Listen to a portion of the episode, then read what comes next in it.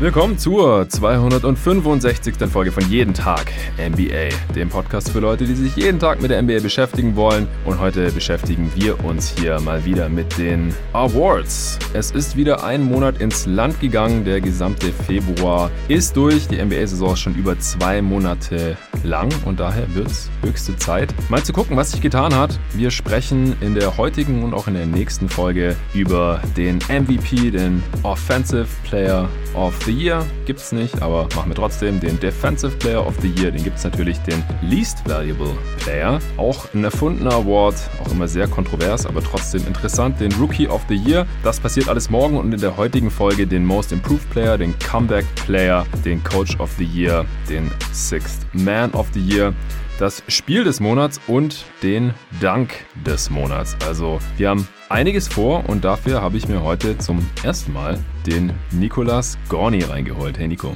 Hi Jonathan. Ja, in den letzten Folgen haben wir es schon immer wieder erwähnt. Mit David hatte ich ja die Answering Machine gemacht. Das ist mittlerweile so ein bisschen dein Format geworden als Gast hier bei mir. Und mit David hatte ich letztes Mal die Awards aufgenommen, letztes Jahr auch schon ein paar Mal. Aber da versuche ich immer so ein bisschen durchzurotieren und ihr habt im Endeffekt dann getradet. Answering Machine gegen Awards und ein paar Trappistenbiere sind da auch noch geflossen. David hat es in der Answering Machine ganz genau erklärt alles. Future Beer Picks sozusagen.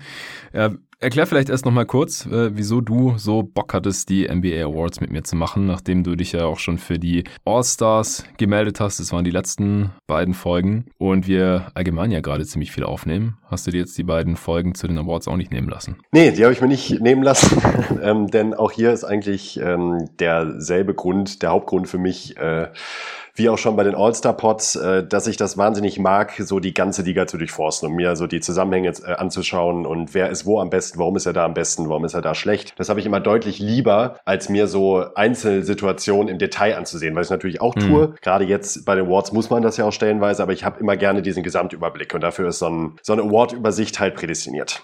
The bigger picture, wie man so schön sagt. Exakt. Das ist dein Ding. Ja, freue mich auch mega drauf. Also da hat sich jetzt in den letzten 4 Wochen doch nochmal einiges getan, was auch daran liegt, dass man halt so nach gut 5 Wochen waren es, glaube ich, beim letzten Mal NBA-Saison, einfach viele Sachen noch nicht so klar sieht. Vieles ist noch Small Sample Size. Jetzt ist natürlich immer noch gerade mal so die Hälfte der Saison um. Man kann es auch Halbzeit-Awards nennen. Ich glaube, das mache ich auch, weil jetzt haben die ersten Teams so 35 Spiele gemacht und am Ende sind es halt 72. Also jetzt zum All-Star-Break ist wirklich auch mal die Hälfte der Saison rum. Normalerweise ist ja immer schon zum All-Star-Break viel mehr als die Hälfte der Saison gespielt und dieses Jahr ist es dann wirklich mal ungefähr die Hälfte, je nachdem. Es gibt natürlich ein paar Teams, die konnten eine Woche oder 10 Tage oder so überhaupt gar nicht spielen, weil sie irgendwelche Covid-Fälle hatten und Contact Tracing. Die haben jetzt in der zweiten Saisonhälfte dann ein paar mehr Spiele. Da wird es dann auch teilweise ziemlich stressig werden. Das ist halt leider die Situation dieses Jahr. Aber wie gesagt, so ungefähr sind wir jetzt gerade bei der Hälfte und deswegen könnten wir auch sagen, dass es heute hier die Halbzeit-Awards sind. Ja, bevor wir gleich loslegen, wird es mal wieder Zeit für Shoutouts. Auch wenn du in der letzten Folge hier erst, also da gab es auch Shoutouts und da hast du ja einen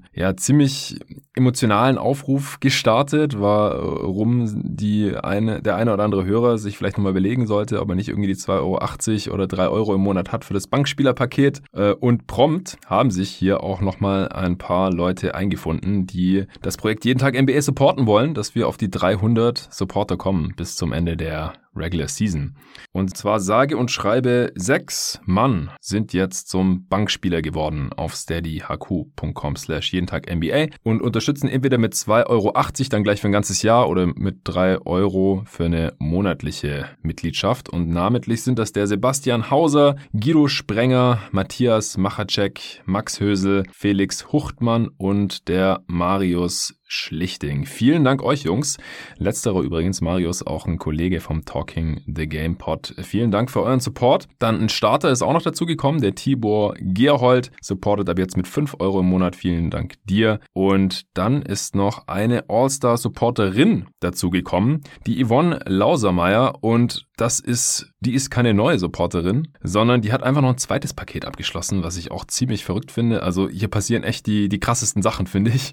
Bin immer wieder sprachlos. Neulich hat ja schon der Jens Gehring für seinen 2-jährigen Sohn eine Mitgliedschaft abgeschlossen und es gibt auch noch 1, 2 andere Supporter, die irgendwie ein zweites Supporter-Paket abgeschlossen haben bei Steady und die Yvonne ist aber der erste Supporter, die erste Supporterin, die ein doppelter All-Star quasi ist, jetzt hier im Team. Jeden Tag NBA. Sie hat es auch begründigt per E-Mail. Lieber Jonathan, als erste weibliche Supporterin habe ich nicht nur mein Paket abgegradet, sondern auch noch ein zweites abgeschlossen. In meiner jungen NBA-Fankarriere habe ich keinen deutschen Podcast gefunden, der über die NBA spricht, diskutiert und informiert wie dieser. Ohne Zynismus und Abgehobenheit schaffst du es mit deinen tollen Gästen, objektiv und informative Beiträge zu gestalten, die einen dort abholen, wo man eben gerade steht, egal ob als Nerd, Rookie, Roleplayer oder Starter in der NBA-Fanwelt. Mach weiter so, ich höre jede Folge und weiß jetzt auch, wie Unterschiede in den Stats zu finden und zu beachten sind. Danke und weiter so. Liebe Grüße, Yvonne. Ja, also nochmal danke dir, Yvonne. Ich habe dir ja auch schon auf deine E-Mail geantwortet. Ich finde es wirklich heftig, dass manche Hörer oder Hörerinnen sich hier sogar dazu hinreißen lassen, als doppelter All-Star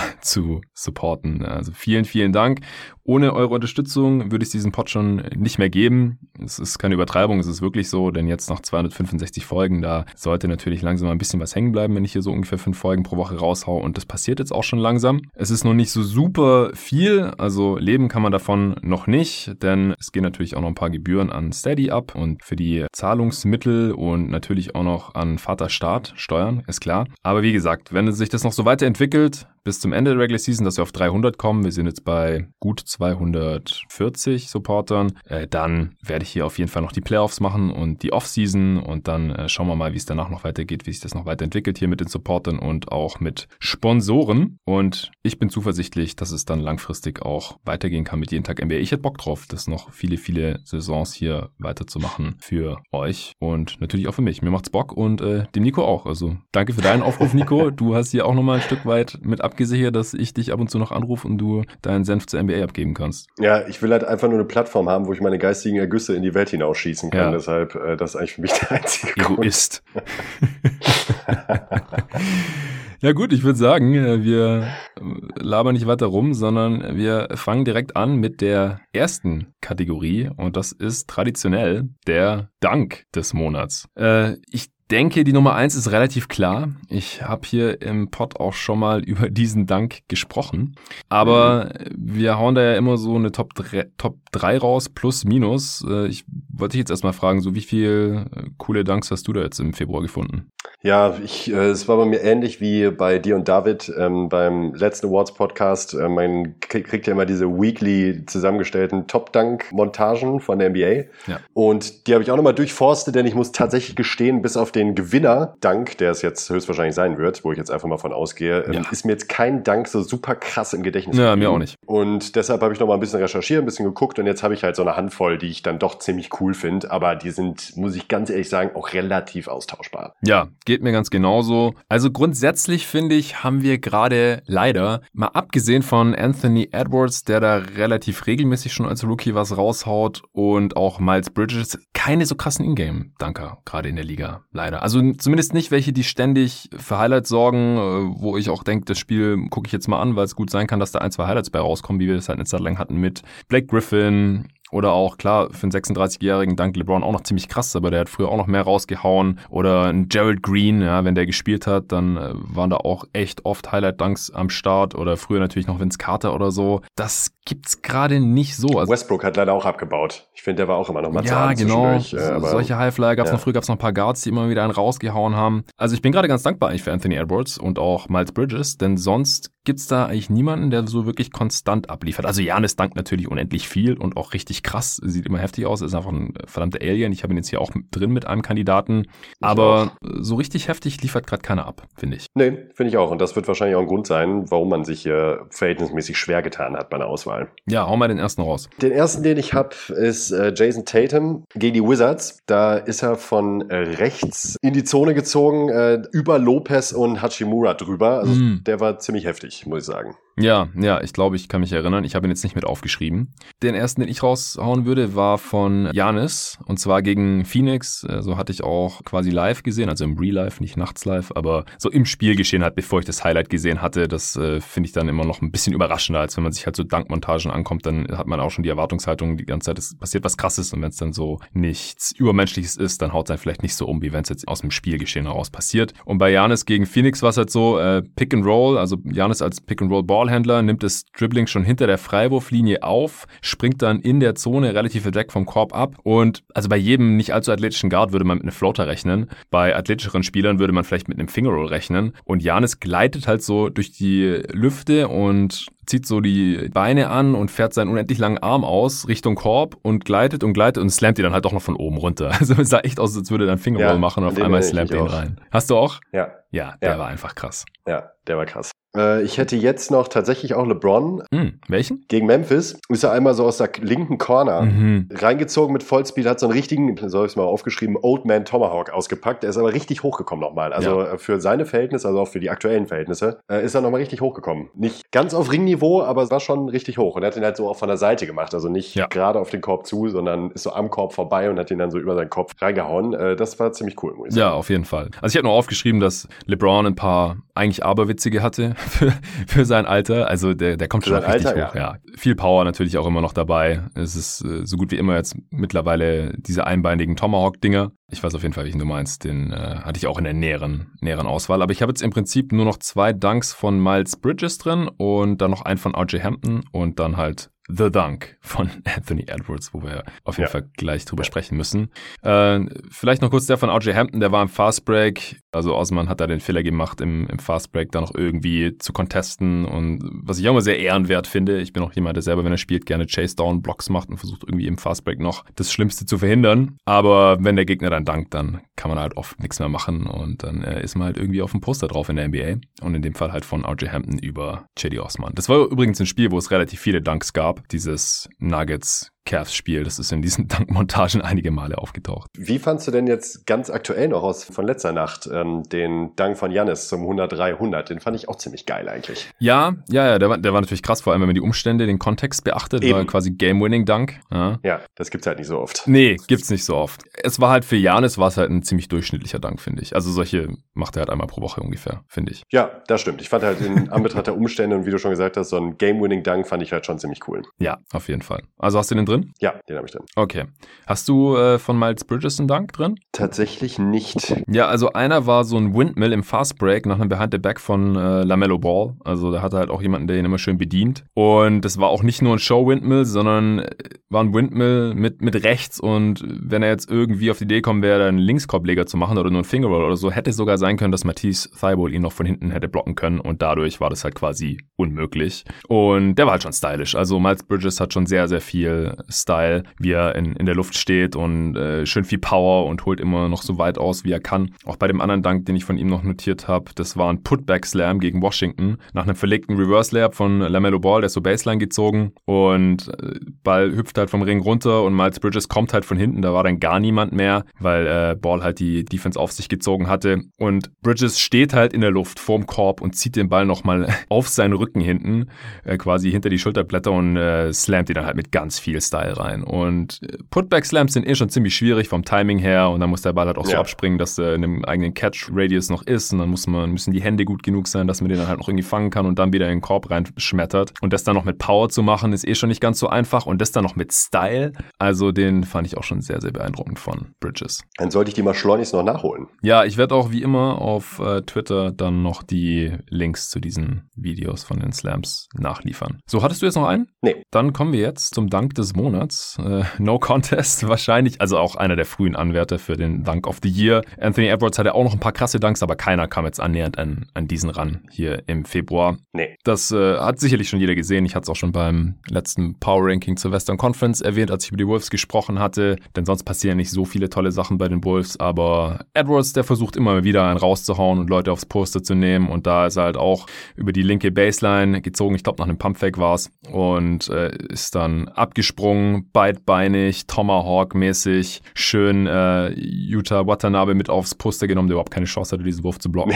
Da sind wunderschöne GIFs und Poster entstanden, gerade von der Baseline und so. Edwards hat auch schön Kopf auf Ringniveau und hat das Ding da halt reingezimmert, with no regard for human life. Wie, war es Kevin Harlan? Ich glaube, ein Kevin Harlan-Spruch. Oder mal auf Albert. Einer von den OG-Kommentatoren. Nee, ist Harlan. Ja, ist ja klar, dass du das ja weißt.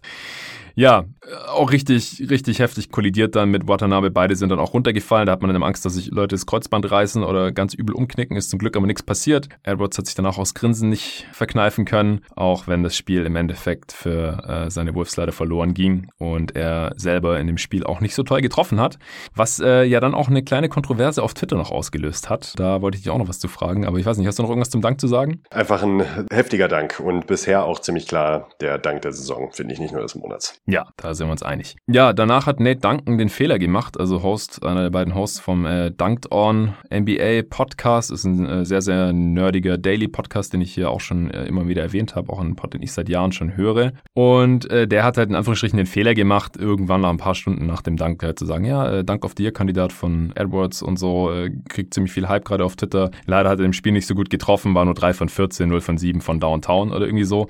Sowas macht Nate Duncan halt öfter, also dass er halt im Prinzip Leistungen irgendwie einordnet und da dann halt noch die Quoten raushaut oder so. Und was danach passiert ist, das war krass. Also der hat einen richtigen Shitstorm dafür geerntet, dass er da halt auf die Quote, die Field Goal Percentage in diesem Spiel hinweist. Ich habe es hier im Pod auch schon mal ganz kurz angesprochen. Ich will jetzt auch kein riesen Ding draus machen, aber es ist schon was man, glaube ich, mal kurz erwähnen muss oder kurz besprechen muss. Sorry für die Leute, die jetzt gar nicht auf NBA Twitter unterwegs sind, das vielleicht auch gar nicht mitbekommen haben.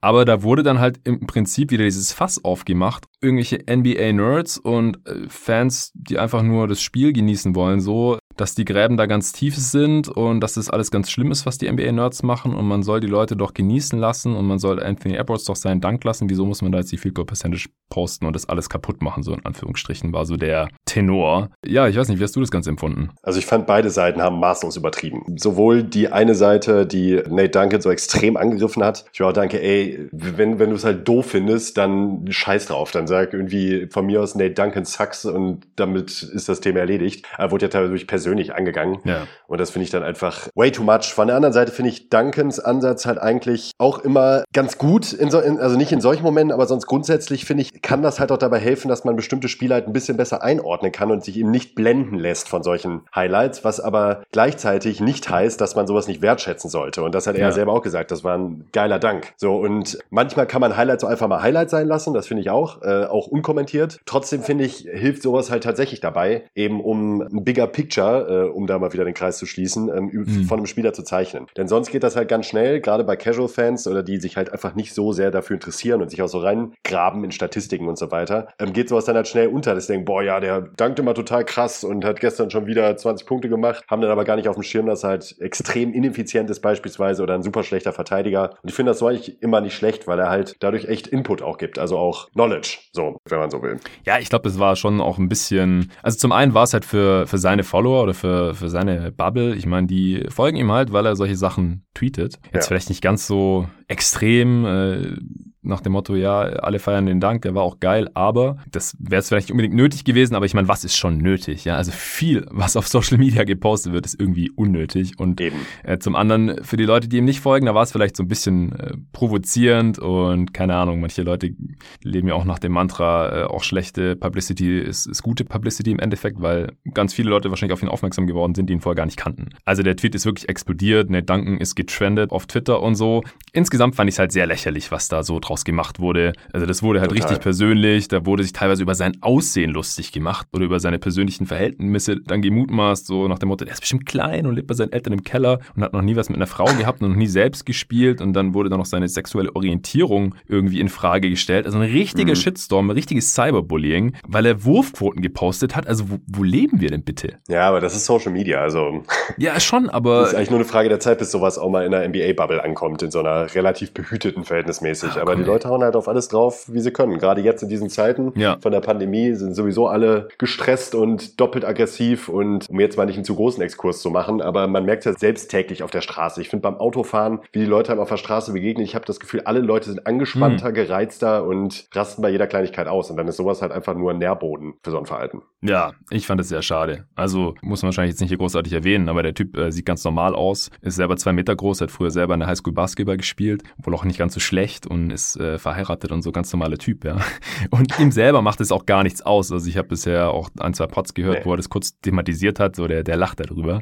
Aber ich finde halt, die NBA-Bubble ist da sehr sensibel geworden und mir persönlich macht NBA-Twitter mittlerweile auch weit weniger Spaß als noch vor so 3 bis, keine Ahnung, wann ich da das erste Mal unterwegs war, vor 10 Jahren oder so, weil man halt so das Gefühl hat, dass viele Leute Sachen in den falschen Hals bekommen wollen. So, die warten nur drauf, auf irgendwen draufzuhauen und gerade halt auf die in Anführungsstrichen Nerds, die, wenn sie halt argumentieren und diskutieren, halt gerne mal irgendwelche Zahlen auspacken, weil das halt einfach greifbarer ist, als zu sagen, ja, ich habe letzte Woche ein Spiel geschaut und da war das halt so. Gut, die Nerds haben das Spiel wahrscheinlich halt auch gesehen und wahrscheinlich noch ein paar mehr Spiele gesehen und kennen aber halt auch die Zahlen oder wissen, wo sie was nachschauen müssen. Wie bei dem Denver Fastbreak jetzt auch ein gutes Beispiel dazu. Ja, oh Gott, ja, mit Michael Porter, der in die Ecke rennt, obwohl man mit dem Dunk das Spiel in die Overtime schicken kann und klar, das war halt ein Brainfart, aber ganz ehrlich, wer sich nur mal 5 Sekunden mit Analytics beschäftigt hat, der weiß halt, dass der Dunk natürlich der Wurf ist, den man möchte. Das sagt jede mathematische Formel, weil ein Dunk halt der hochprozentigste Wurf ist im Basketball, gerade in so einer Situation natürlich, da wird niemand den Dreier nehmen wollen. Das war einfach nur eine dumme Entscheidung von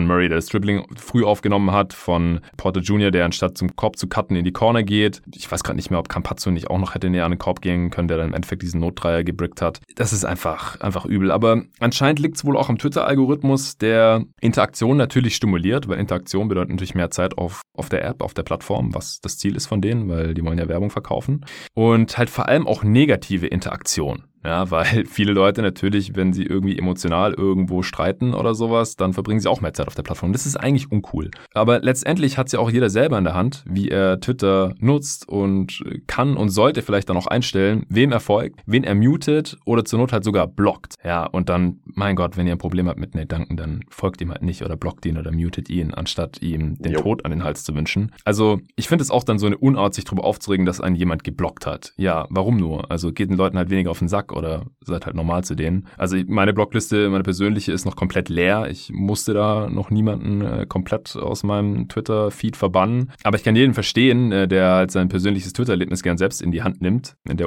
Umgebung, wie sie sich halt da gerade leider abbildet. Ich glaube, das reicht dann jetzt auch langsam. Also was mir halt noch aufgefallen ist, dass halt Edwards der Erste war. Also halt auch dieses Argument, ja, lasst ihm doch seinen Spaß, den Rookie, lasst ihm doch seinen Dank und so. Hey, was juckt das Anthony Edwards, was Nate Duncan tweetet? Ja. Das juckt den überhaupt nicht. Und er war auch der Erste, der halt in der Post-Game-Press-Conference gesagt hat, ja, der Dank ist mir eigentlich egal, ich hätte gern gewonnen und ich habe nicht gut aus dem Feld getroffen. Also im Prinzip genau das, was Nate Duncan halt auch gesagt hat. Klar, wie gesagt, der Tweet war vielleicht unnötig, aber auch kein Grund, so rumzuflennen. Ich denke, das war genug dazu und auch zum Dank of the Month. Es ist Anthony Edwards, ohne Frage. Wir kommen zum Game of the Month. Das können wir gerne noch ein bisschen kürzer halten. Gab wie immer ein paar richtig schöne Games auf jeden Fall hier im Februar, oder? Oh ja.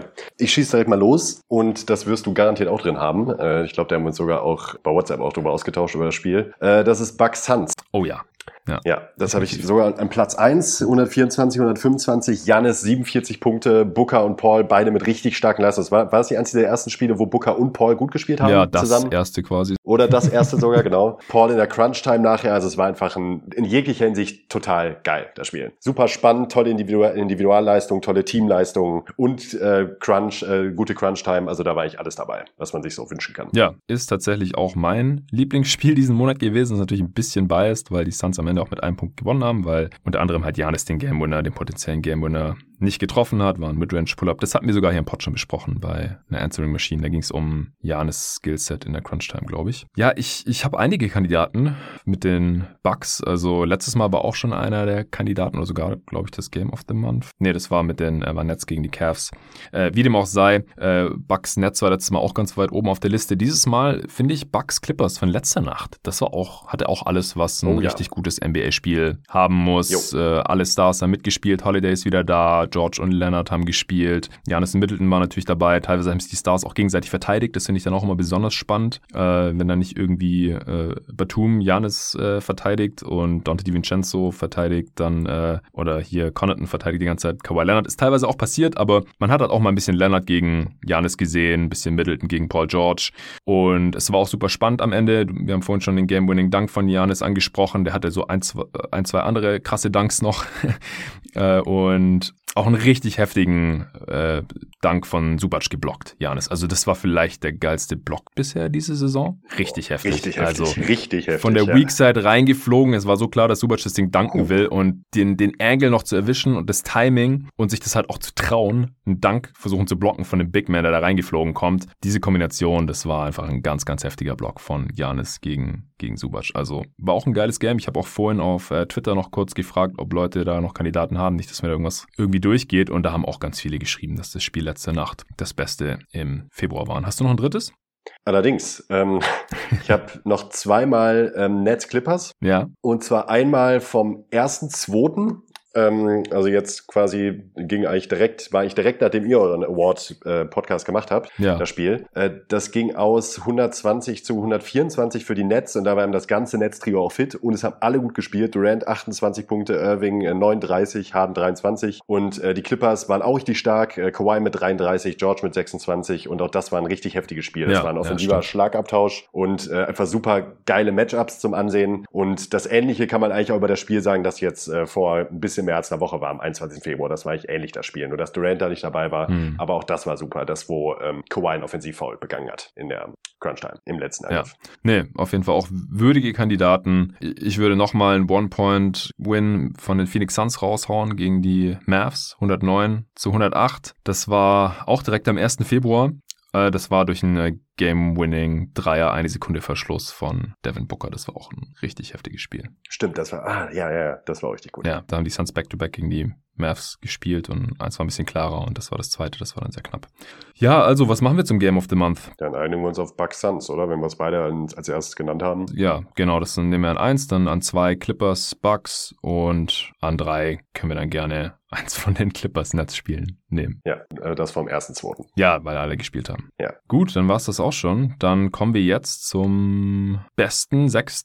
Mann dieser Saison. Wir enthüllen immer von hinten nach vorne. Wie viele Kandidaten hast du? Also ich habe hier 4 Leute stehen, beziehungsweise 5 Leute stehen, aber die 2 von den 5 sind keine echten Kandidaten. Also die sehe ich nicht wirklich als, habe ich nur so im Raum der Konversation und würde ich gerne einmal erwähnen. Ja, mach mal. Ansonsten sind es halt auch 3. Ja, dann hau doch mal deine Honorable Mentions erstmal raus. Meine Honorable Mentions sind tatsächlich Patty Mills. Ja, habe ich auch. Ja, ich versuche mich da auch mal von der Spurs-Brille so ein bisschen zu lösen, aber ich finde es halt schon stark, dass er erstens einen Career-High auflegt bei Punkten. Das sollte jetzt bei der Award-Diskussion nicht zwingend eine Rolle spielen. Zeigt aber auch, dass er, obwohl er mittlerweile auch schon immerhin 32 ist, immer noch offensiven Output liefern kann, ist dabei sehr effizient und steht halt bei plus 12,7. Und das ist halt ziemlich ungewöhnlich für einen Bankspieler. Ja. Ist aller Ehren Welt. Die Defense ist deutlich besser, wenn er mit auf dem Feld steht, was auch sehr ungewöhnlich ist. Vom Eye-Test lässt sich das auch nicht so ganz bestätigen. Aber er macht tatsächlich weniger Fehler als in den letzten Jahren, bleibt weniger an Picks hängen und ist da einfach als Teamverteidiger die Saison ein bisschen besser. Und das spiegelt sich dann auch in den Zahlen wieder. Also er ist auf keinen Fall ein super Verteidiger, das möchte ich nicht behaupten, aber sein Gesamtimpact ist halt wirklich sehr gut in dieser Saison und ich finde, das kann man durchaus mal erwähnen in dem Kontext. Und die Spurs sind halt eben auf einem Playoff-Platz. Ja, klar, er ist halt auch Teil dieser sehr, sehr guten Bench-Line-Up der Spurs, die alles zerstören. Jo. Und als kleiner Guard hat er natürlich defensiv auch naturgemäß den kleinsten Einfluss, aber er war ja schon immer eher eine defensive Schwachstelle und wenn er sich da jetzt noch weiter verbessert hat, dann ist es natürlich auch alle Ehren wert und das halt vor allem jetzt in seinem schon recht fortgeschrittenen Alter. Also er ist schon 32, selber Jahrgang wie ich. Er ist ziemlich genau 2 Wochen jünger als ich. Ja, richtig alt. Und solche Spieler nennen wir jetzt hier schon alt im Pott. Meine Fresse. Aber er hat einen Career-High in Punkten ziemlich deutlich, hast du gerade schon erwähnt, 13,3, davor war es 11,6 letzte Saison. Nach wie vor super effizient, also da hat sich einfach nicht viel getan jetzt im letzten Monat und vor einem Monat hatte ich ihn sogar noch in meinen Top 3 drin. Er ist für mich so ein bisschen gleich auf mit meinem jetzigen 3. Platz, also Honorable Mention hätte ich immer noch Goran Dragic, den hatte ich letztes Mal auch schon erwähnt, der hat jetzt aber auch einige Spiele verpasst gehabt. Ich habe jetzt mal noch Dario Šarić mit reingenommen. Der hat wahrscheinlich keine Chance, diesen Award zu gewinnen, aber er hat auch einfach einen unglaublich riesigen, positiven Einfluss aufs Spiel der Phoenix Suns. Er hat jetzt nur 15 Spiele gemacht, weil er schon Covid hatte und dann auch noch umgeknickt war, also er war schon verletzungsbedingt und Corona-bedingt ausgefallen hier, hat nur 15 Spiele bisher gemacht und spielt auch nicht so viel wie noch letzte Saison, da war aber auch noch zum großen Teil Starter. Er spielt nur knapp 18 Minuten pro Spiel und die meisten Sixth Man oder Sixth Man of the Year, die sind halt eher so im mittleren oder hohen 20er-Bereich, was die Minuten pro Spiel angeht. Aber er legt trotzdem genauso viele Punkte wie letztes Jahr auf. Da hat er fast 25 Minuten pro Spiel gespielt, also knapp 11 Punkte pro Spiel, 4 Rebounds und ein Assist. Wie gesagt, liest sich jetzt nicht unglaublich gut. Aber wenn er reinkommt, dann läuft's einfach bei den Suns. Also er ist jetzt Backup-Center quasi, Small-Ball-Fünfer, Full-Time, kann offensiv alles so ein bisschen, also macht das Feld breit, nimmt 10 Dreier auf 100 Possessions, das ist mehr als sonst jemals in seiner Karriere, trifft 38% gerade noch, also ist da sehr, sehr heiß, trifft auch 94% seiner Freiwürfe, wie gesagt, dass die Sample-Size halt auch noch relativ klein gerade, das sind 29 von 31, aber insgesamt einfach super effizient und er übernimmt halt auch so ein bisschen sekundäres Ballhandling, beziehungsweise er kann mal den Ball pushen in Transition, aber er ist halt auch so ein bisschen ein Hub vom High Post, ist ein sehr guter Ballmover, einfach ein unglaublich smarter Spieler, also die Offense läuft auch einfach ziemlich gut, wenn er drauf ist und das Krasse ist, dass er defensiv überhaupt nicht abused werden kann, wie man es jetzt vielleicht erwarten würde von so einem nicht gerade athletischen und nicht super langen Big. Er ist nur 6'10 groß und jetzt kein Athletikmonster oder sowas, eigentlich ziemlich groundbound. Aber das funktioniert trotzdem sehr, sehr gut, auch weil er da sehr, sehr smart agiert und er boxt auch sehr gut aus. Ich bin mir noch nicht sicher, ob die Defense mit ihm auf dem Feld wirklich das ganze restliche Jahr über so bleiben kann, also ob das so richtig for real ist. Aber es läuft einfach aktuell noch sehr, sehr gut. Also er hat einen der besten On-Off-Werte der gesamten Liga auch. Das ist auch der Hauptgrund dafür, warum es statistisch gesehen mit DeAndre Ayton auf dem Feld immer noch schlechter läuft, als wenn DeAndre Ayton spielt, auch defensiv. Und das halte ich persönlich nicht für real, weil Ayton spielt halt auch gegen Starter und muss dort auch oft schwere defensive Matchups übernehmen. Also gerade gegen Giannis zum Beispiel ist dann halt Ayton der Verteidiger. Aber Šarić hat gerade noch einen On-Wert von plus 22. Also die Suns machen mit Šarić auf dem Feld 22 Punkte mehr auf 100 Possessions, als sie abgeben. 22. Und sein On-Off-Wert ist plus 18. Also krass, das ist halt... er hat noch zu wenig Minuten gespielt insgesamt, dass er sich fürs Leaderboard qualifizieren würde mit unter 300, aber da wäre er jetzt halt gerade ganz vorne in der gesamten Liga. Ja, ich habe ihn auf Platz 3 wegen der ganzen Disclaimer hier, Small Sample Size, noch nicht so viele Minuten oder so, aber das musste ich jetzt mal loswerden und wenn er vielleicht noch ein bisschen mehr spielen kann oder er die gesamte Saison einfach diese Leistung aufrechterhalten kann und auch halt die Bench-Lineups um ihn herum, klar, er spielt auch oft mit Chris Paul und auch mit Booker, weil die halt entsprechend gestaggert werden und so. Aber er ist schon ein Hauptgrund, wieso die Bench-Lineups der Suns auch extrem gut sind. Was findest du auch noch so als Honorable Mention, so ganz grundsätzlich, was hältst du noch von Davis Bertans, wo jetzt die Wizards so langsam ins Rollen gekommen sind oder zumindest mehr ins Rollen gekommen sind, spielt auch eine ziemlich gute Saison eigentlich wieder, muss man sagen. Sehr effizient, nimmt 14 Dreier auf 100 Possessions, was auch echt heftig ist, muss man sagen. Ja. Trifft die halt auch sehr gut wieder und hat in diesem Wizards-Team nur ein... Also er hat sogar ein positives On-Off, beziehungsweise On-Court ist er bei minus 1. Ja, er ist relativ langsam in die Saison gekommen. Also ich habe mir dann auch im Basketball.de im Manager-Game reingeholt, weil er dann auch sehr, sehr billig war entsprechend. Er war ja auch noch überhaupt nicht ready, als die Saison losging. War halt auch einer der europäischen Spieler, von denen es anscheinend ein paar gibt, die irgendwie damit gerechnet haben, dass es erst im Januar irgendwann wieder losgeht und dass sie sich da schon noch rechtzeitig in Form bringen können. Und dann auf einmal ging es halt im Dezember los. Und dann hat er erstmal unter 30% seiner Dreier getroffen, dann im Januar knapp 35 und jetzt im Februar halt 44. Also ja, er hatte jetzt halt zum ersten Mal einen richtig effizienten Monat hier im Februar. Aber das ist auch eigentlich, wer er ist und wieso er halt entsprechend bezahlt wurde, hat über 80 Millionen bekommen. Ja, das stimmt. Klar. Und hat nur 3 Spiele gestartet von 15. Also wäre ja auch ganz klar einer der hinteren Kandidaten. Ja. Wen hast du noch? Ja, dann habe ich tatsächlich noch Chris Boucher. Ja, den habe ich auf 2. Ja, ich auch. Bei ihm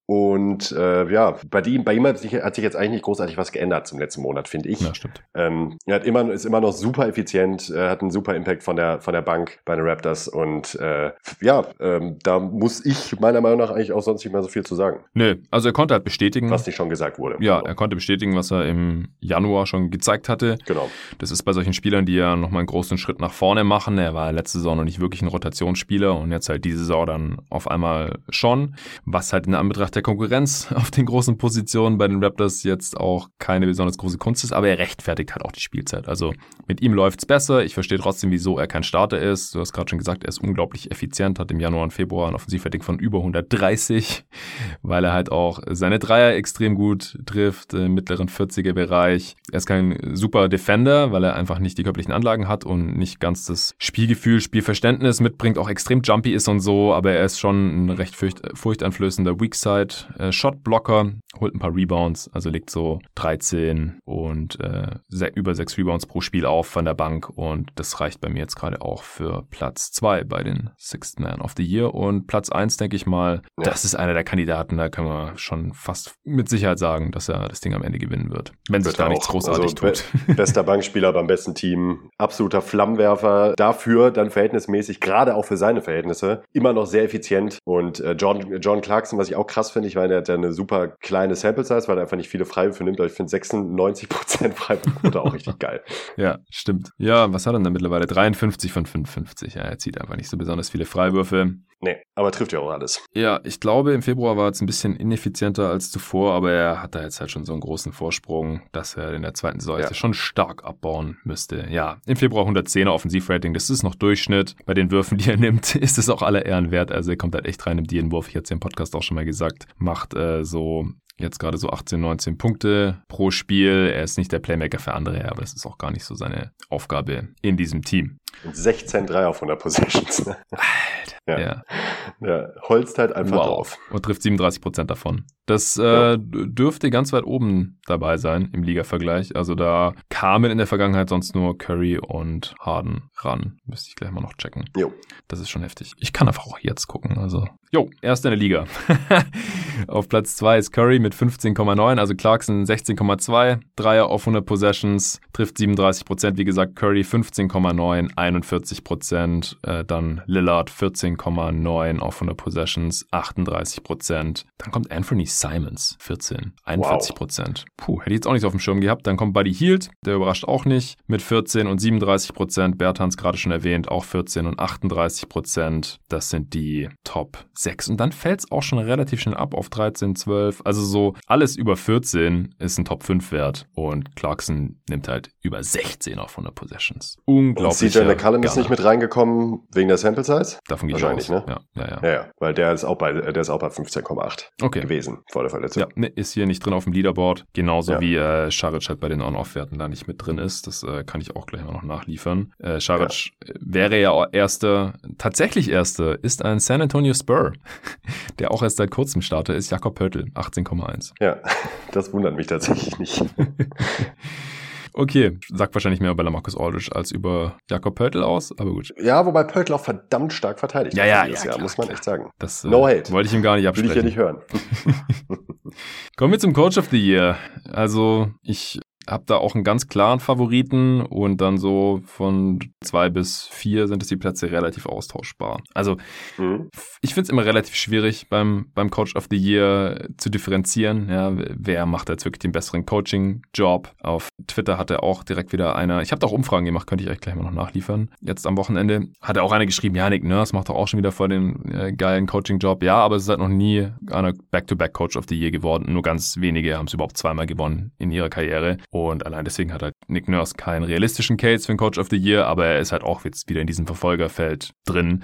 Aber allein das zeigt ja eigentlich, dass noch nie einer Back-to-Back Coach of the Year geworden ist, dass es da auch nicht nur auf die reine Coaching-Leistung ankommt, sondern es ist auch immer so ein Story-Ding. Ja, wer holt mehr raus aus seinem Spielermaterial, wer überrascht, also in Anführungsstrichen, oder wessen Team walzt einfach alles andere nieder. Also diese beiden Definitionen, die machen jetzt auch hier meine Kandidaten aus, denke ich. Ja, meine tatsächlich auch, ja. Okay, wie viele Kandidaten hast du? Und hau doch einfach meinen ersten raus. Das Feld ist da relativ eng beieinander. Genau wie du es gesagt hast, ich habe einen Top-Kandidaten, der es halt auch höchstwahrscheinlich werden wird. Das wird auch derselbe sein. Benennen wir den doch einfach mal direkt. Das ist natürlich Quinn Snyder. Ja, okay.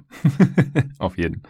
Den können wir eigentlich direkt aus dem Weg räumen. Und danach kommt bei mir so ein Cluster. Die finde ich eigentlich, da sind viele Coaches, genau aus den Gründen, die du eben genannt hast, relativ eng beieinander. Da habe ich Steve Nash drin, da habe ich Tyronn Lue drin, da habe ich Nick Nurse drin, da habe ich Doc Rivers drin und da habe ich Tom Thibodeau drin. Das sind die ich mir alle so aufgeschrieben habe. Ja, aber es sind ja schon unterschiedliche Situationen, in denen sich diese Coaches befinden. Das stimmt. Ich habe Quinn Snyder als meinen Favoriten. Also die Jazz sind auch einfach unglaublich gut gecoacht. Das hat der Tobi Bühner hier auch im Pod mal ausführlich dargelegt. Das ist schon ein Team, das auf dem System beruht und nicht gerade nur auf dem individuellen Talent. Klar, die spielen auch einfach schon eine Weile zusammen, was natürlich dann auch ein größerer Faktor ist, wenn das, was die da zusammen spielen, Hand und Fuß hat, und daran ist dann wieder Quinn Snyder zu einem Großteil. Das ist dann wieder ihm zuzuschreiben. Deswegen habe ich ihn da. Ich denke auch, dass er der Favorit ist, und bei meiner Twitter-Umfrage, da war er auch der absolute Favorit. Ich habe da immer unterschieden zwischen, wen haltet ihr für den Coach of the Year, oder bei allen Awards habe ich es formuliert, wen haltet ihr bisher die Saison dafür den besten Kandidaten? Quinn Snyder hat 81% der Stimmen bekommen, und was denkt ihr, wer am Ende den Coach of the Year Award realistisch gesehen gewinnen wird? Das waren 89% pro Quinn Snyder. Beim Sixth Man of the Year waren es übrigens 86%,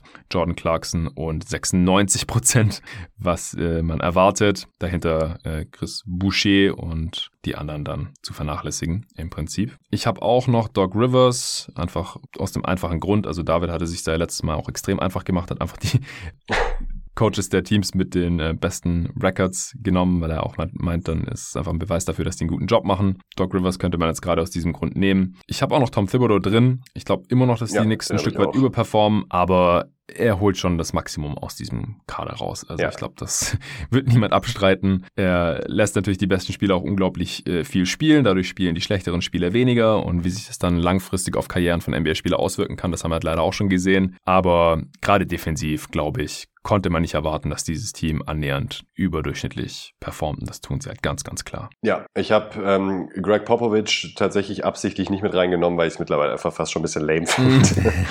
Ja.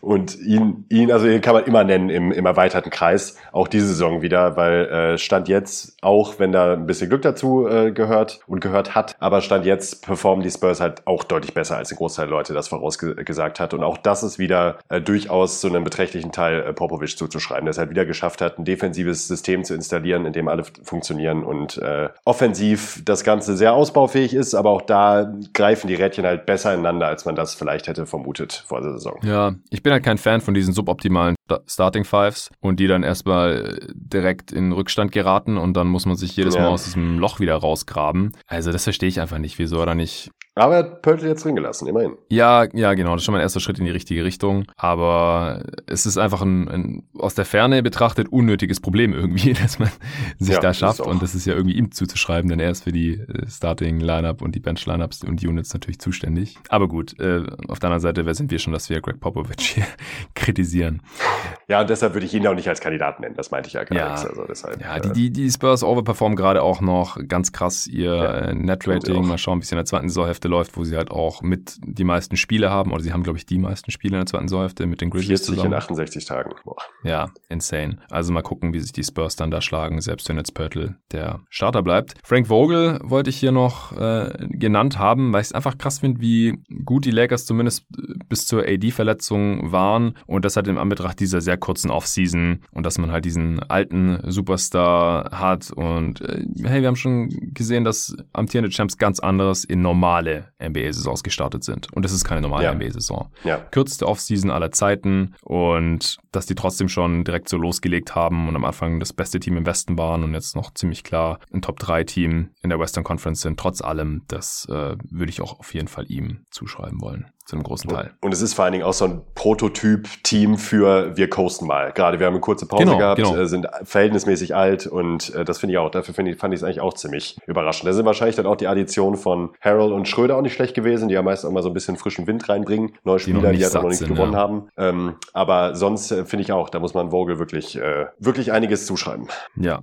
Ich hatte letztes Mal noch Nate Bjorkgren an 1, weil die Pacers einfach, weil er wieder sehr viel, was heißt er wieder, er hat zum ersten Mal gemacht, aber die letzten Jahre wurde immer in der Regular Season zumindest sehr viel mehr aus den Pacers rausgekitzelt, als ich erwartet hatte, angesichts des Spielermaterials, und dann noch Oladipo wollte weg und dann tradet man für LeVert und der fällt dann auch direkt wieder aus, Warren fällt aus, und trotzdem war man halt zeitweise so ungefähr Top 10 Offense und Defense Team in der Eastern Conference und stand da eine Zeit lang sehr solide auf einem 4. oder 5. Platz im Osten, und das ist mittlerweile aber leider nicht mehr so, also das hat sich dann noch ein bisschen bestätigt, was man da befürchten konnte. Man hat mittlerweile einen negativen Rekord, ist offensiv nur noch Platz 18, defensiv auch aus der Top 10 rausgefallen. Ich will es ihm jetzt nicht anlasten, aber es sieht jetzt halt gerade nicht mehr so krass aus, wie das halt noch zu Beginn der Saison aussah. Und man konnte das da halt auch ganz klar auf Eigenschaften gerade in der Offense zurückführen, die halt er dort etabliert hatte. Also, dass lange Midranger zu Dreiern gemacht wurden, dass halt auch defensiv verschiedene Schemes ausprobiert wurden und so weiter. Das hatte Tobi hier im Pod auch mal, als wir über die Pacers ausführlicher gesprochen haben, alles dargelegt. Und ja, jetzt ein Team mit einer negativen Bilanz kann man halt auch schlecht den Coach of the Year Award geben. Ja. Also sowohl realistisch gesehen als auch ich selbst. Also das war ja letztes Mal so ein bisschen die Kritik bei den Award-Pots, dass wir ein bisschen besser differenzieren sollten zwischen das, was erwartbar ist durch die Leute, die diese Awards eben vergeben bzw. dafür abstimmen, und unsere eigenen Evaluationen. Gut, aber wir haben Quinn Snyder ganz klar auf 1. Ja, stand jetzt sogar für beides. Also sowohl was denke ich, wer es wird, als auch wen würde ich nehmen. Genau. Und so haben das, wie gesagt, die Leute, die auf Twitter abgestimmt haben, auch gesehen. Die zweitmeisten Stimmen, was die persönlichen Kandidaten angeht, hat Tom Thibodeau bekommen mit fast 12%, gar nicht mal so wenig. Aber realistisch gesehen erwarten es da auch nur nicht mal halb so viele, nicht mal 6%, und Doc Rivers dann auf Platz 3. Das waren halt die drei Kandidaten, die ich zur Verfügung gestellt habe, aber es gibt jedes Mal dann noch die Option, auf einen anderer zu klicken und das dann in den Kommentar reinzuschreiben, aber das ist, wie gesagt, hier so gut wie gar nicht passiert. Nur einer hat halt noch auf Nick Nurse hingewiesen. Dann kommen wir zu einem Award, den es so nicht mehr gibt in der NBA. Den gab es noch ein bisschen in die 80er Jahre. Ich glaube, in der NFL gibt es den auch immer noch, aber hier halt nicht mehr. Das ist der Comeback Player of the Year. Finde ich eigentlich eine ganz schöne Sache, oder fände ich eine ganz schöne Sache, wenn es das geben würde. Denn wir hatten letztes Jahr da einige Kandidaten und dieses Jahr auch wieder. Und deswegen würde ich sagen, wir vergeben das Ding jetzt hier auch weiterhin bei Jeden Tag NBA monatlich. Ich habe ziemlich genau 3 Kandidaten. Ich habe gar keinen. Scheiße. Hast du übersehen oder was? Ja, das ist mir komplett durchgerutscht. Ja, ist nicht schlimm, das kannst du auch ad hoc. Also ich weiß nicht, ob du das jetzt direkt auf dem Schirm hast, ob die dir jetzt spontan einfallen würden, aber ich glaube, es ist ziemlich... Also ich habe auch dieselbe Reihenfolge wie vor einem Monat. Konnte das denn passieren? Ist doch egal. Ja, ich erinnere mich aber noch an euren letzten Pod, ja, und dass Kevin Durant, wenn er wieder spielt und jetzt wieder gecleart wird, dann wird das auch nach wie vor, hat sich daran auch nichts geändert, auch wenn er jetzt lange aussetzen musste. Aber mit dem Feuer, wie er wiedergekehrt ist, nicht nur mit dem Feuer, sondern eben auch mit den entsprechenden Zahlen und dem Teamerfolg, ist das für mich immer noch ziemlich klar die Nummer 1. Ja, genau. Also Durant ist bisher der Comeback Player of the Year. Danach kommt Mike Conley, wobei der halt nicht die gesamte letzte Saison verpasst hat. Aber für mich passt es halt ganz gut. Er hat einen Teil der Regular Season verpasst. Wenn er gespielt hat, war er nicht gut. Klar, in der Bubble war er dann wieder dabei und hätte ja auch fast diesen Game-Winner da in der ersten Runde noch getroffen. Dann wären die Jazz sogar in die zweite Runde eingezogen. Also er war dann schon wieder irgendwann am Start. Aber diese Saison ist einfach wieder richtig gut. Wir haben lange über ihn gesprochen beim All-Star-Pod. Er ist leider kein All-Star geworden, aber ziemlich sicher der beste Spieler aller Zeiten, der nie All-Star geworden ist, wenn er es nicht irgendwie nächstes Jahr noch wird, was ich nicht glaube, Stand jetzt. Denn er wird dann auch irgendwann mal älter und die Konkurrenz wird nicht kleiner werden. Und er ist, glaube ich, einfach ein ganz großer Grund, wieso es dieses Jahr so läuft bei den Utah Jazz. Deswegen hatte ich ihn auf 2 und auf 3 dann halt Nicolas Batum, der vom quasi fast schon aus der Liga raus als völlig dann angesehener Veteran jetzt in Charlotte zu einem Starter bei einem Contender bei den Clippers geworden ist. Irgendwie hat jetzt auch ein paar Spiele mal verpasst, aber der nimmt da auch eine relativ wichtige Rolle ein, liefert einfach ab, und das passt für mich auch sehr gut in die Definition vom Comeback-Player. Total, weil er war wirklich abgemeldet, das kann man nicht anders sagen. Das war jetzt auch eher so, deshalb haben die Clippers ihn ja überhaupt nur so günstig bekommen, weil eigentlich keiner mehr gedacht hat, dass er wirklich noch, hatte natürlich Upside dann dadurch, dass er so günstig war, aber ich habe auch zu den Leuten gehört, die jetzt nicht gedacht haben, dass er irgendwie wirklich noch ein Difference-Maker sein kann, und erst recht nicht als Starter. Wir haben ja auch die Preview zusammen aufgenommen zu den Clippers hier bei Jeden Tag NBA, und da haben wir auch nicht großartig über ihn gesprochen, weil wir einfach nicht wussten, was kann der Dude überhaupt noch? Also spielt er, ist er überhaupt Teil der Rotation, trifft er dann mal wieder besser als 40% aus dem Feld, also der war echt weit drunter, hat auch die Dreier nicht mehr getroffen letztes Jahr, und auf einmal, David hat es ja auch mal erwähnt, das ist so ein Playmaking-Hub auch, also einfach ein guter Ball-Mover, ein smarter Spieler in der Offense und in der Defense, der nimmt auch oft auch die schwierigsten Assignments, Kawhi Leonard und Paul George ab jetzt hier in der Regular Season, trifft seine Dreier unglaublich gut, also was will man mehr? Also der ist auch völlig zu Recht gerade noch Starter vor Marcus Morris zum Beispiel, der halt immer so viel verdient wie er ungefähr. Ja, letztes Mal haben wir noch über John Wall und DeMarcus Cousins gesprochen. Der eine hat jetzt kein Team mehr und John Wall, ja, ist eine schwierige Situation jetzt gerade auch für ihn natürlich bei den Houston Rockets, aber er ist leider nicht besonders... Hat auch nochmal abgebaut, aber auch leider. Genau, das ist halt das Ding. Also er liefert vielleicht mehr, als man im schlimmsten Fall befürchtet hatte. Er ist schon noch ein NBA-Spieler, auch noch ein Starter, aber er ist nicht besonders effizient. Er nimmt halt auch einfach viel zu viele Pull-Up-Dreier, habe ich jetzt mal gesehen. Ich habe mir heute Mittag im Rahmen von der Frage, die Hassan auf Twitter gestellt hatte, so wie viele Spieler sind überhaupt effiziente Pull-Up-Dreier-Shooter, und auf stats.nba.com kann man ja wenigstens schauen, wie die Leute treffen ihre Pull-Up-Dreier. Da sieht man leider nicht, ob die dann defended sind oder nicht, was eigentlich Hassans Frage war, also Pull-Up-Dreier am Mann. Und da ist mir halt aufgefallen, von den Top 50 Spielern der NBA, die die meisten Pull-Up-Dreier genommen haben diese Saison, da hat John Wall die mit Abstand schlechteste Quote mit 22%. Das ist echt übel. Also trifft fast niemand unter 30%, die viele Pull-Up-Dreier nehmen, weil der Coach dann halt wahrscheinlich auch irgendwann sagt, ey Junge, jetzt lass mal gut sein, das ist ein scheiß Wurf unter 30%. Also so ab 33% im Halbfeld wird es halt effizient, das ist eine gute Option, und ab 35% kann man halt sagen, das ist fast jederzeit eine gute Option im Halbfeld. Ja, und vor allem gegen Defense und Late Clock und so, da kriegst du normalerweise keine bessere Option mehr. Und die meisten von diesen Top 50 schaffen es auch, so gut 40 von den Top 50, die sind bei 33% oder besser. Es gibt auch welche, die treffen 40% von ihren Pull-Up-Dreiern, das ist gar keine Diskussion mehr. Damian Lillard nimmt übrigens über 8 Pull-Up-Dreier pro Spiel und trifft 35% davon. Das ist echt krass. Also der kann quasi jederzeit einen überdurchschnittlich effizienten Wurf im Halbfeld kreieren, nur durch seine Pull-Up-Dreier. Und John Wall, der nimmt nur, ich glaube, knapp 3 oder sowas. Ich habe es gerade nicht mehr vor mir. Unter 3 auf jeden Fall pro Spiel von den Pull-Up-Dreiern, aber 22%, das sind unter 0,7 Points per Possession. Das ist zu jeder Zeit ein absolut mieser Wurf, und das sollte er nicht so oft tun, denn insgesamt ist seine Dreierquote eigentlich auch gar nicht so schlecht, was halt dann wieder darauf schließen lässt, dass er ein guter Spot-Up-Dreier, also Catch-and-Shoot-Dreierschütze ist. Er trifft 34% seiner Dreier.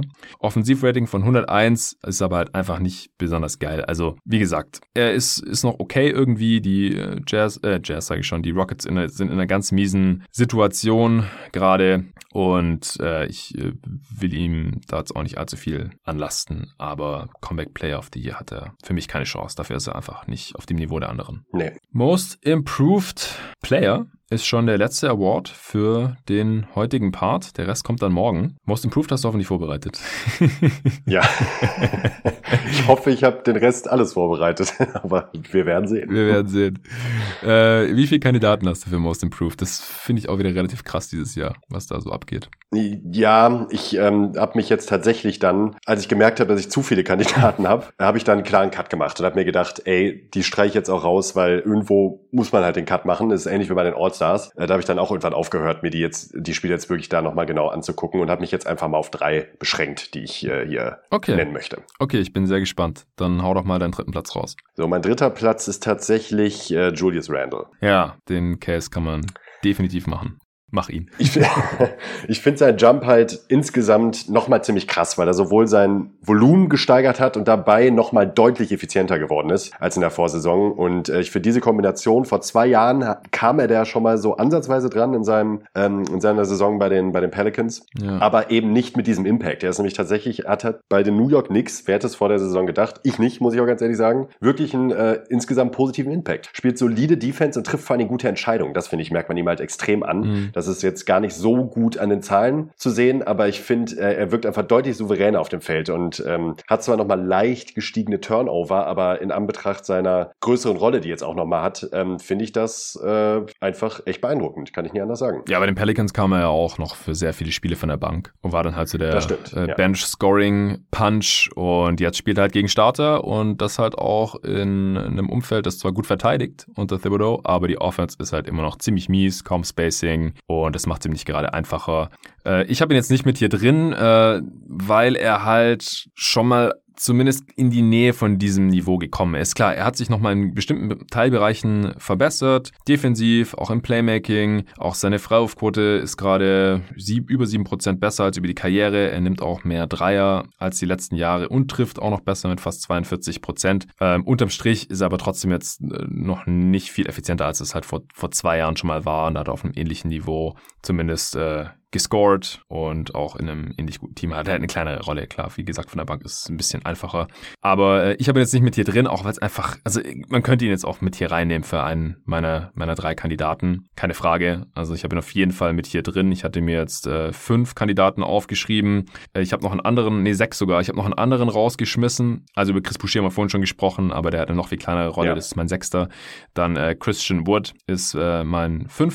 Der fällt auch raus, auch weil er zu viele Spiele verpasst hat. Und er hat halt eine sehr viel kleinere offensive Rolle als alle anderen. Er ist einfach kein primärer Scorer, Ballhändler oder Playmaker. Er ist eher ein Play-Finisher. Das macht er sehr, sehr gut im Pick-and-Roll, am Ring, Catch-and-Shoot-Dreier und so weiter, reboundet ordentlich. Alles keine Frage, die Rockets verteidigen auch viel besser, wenn er auf dem Feld steht.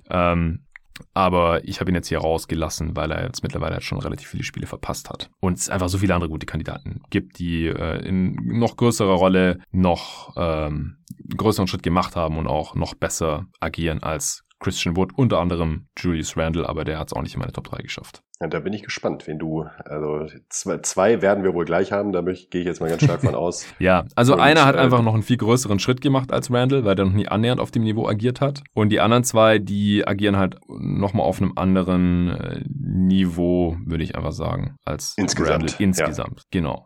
Genau. Also der erste ist Zach LaVine. Also ist ganz knapp mit Randle, kann man von mir aus auch austauschen, sind ja auch beide heiße Kandidaten, sind ja beide All-Stars geworden im Osten, aber waren jetzt auch Gegenstand heißer Diskussionen, unter anderem hier im Pod. Du hattest LaVine auch als All-Star drin. Ich sehe ihn auch leicht über Randle, hätte ihn auch eher als Randle drin gehabt. Bei mir ist er ganz knapp rausgefallen, weil mein erster Kandidat, den ich dann nicht drin hatte, weil ich halt 4 Snaps im Osten gesehen habe, die ich dann noch über LaVine gesehen habe. Aber LaVine hat einfach noch einen höheren Output als Randle, macht fast 29 Punkte pro Spiel und das halt auch nochmal effizienter. 116er Offensivrating.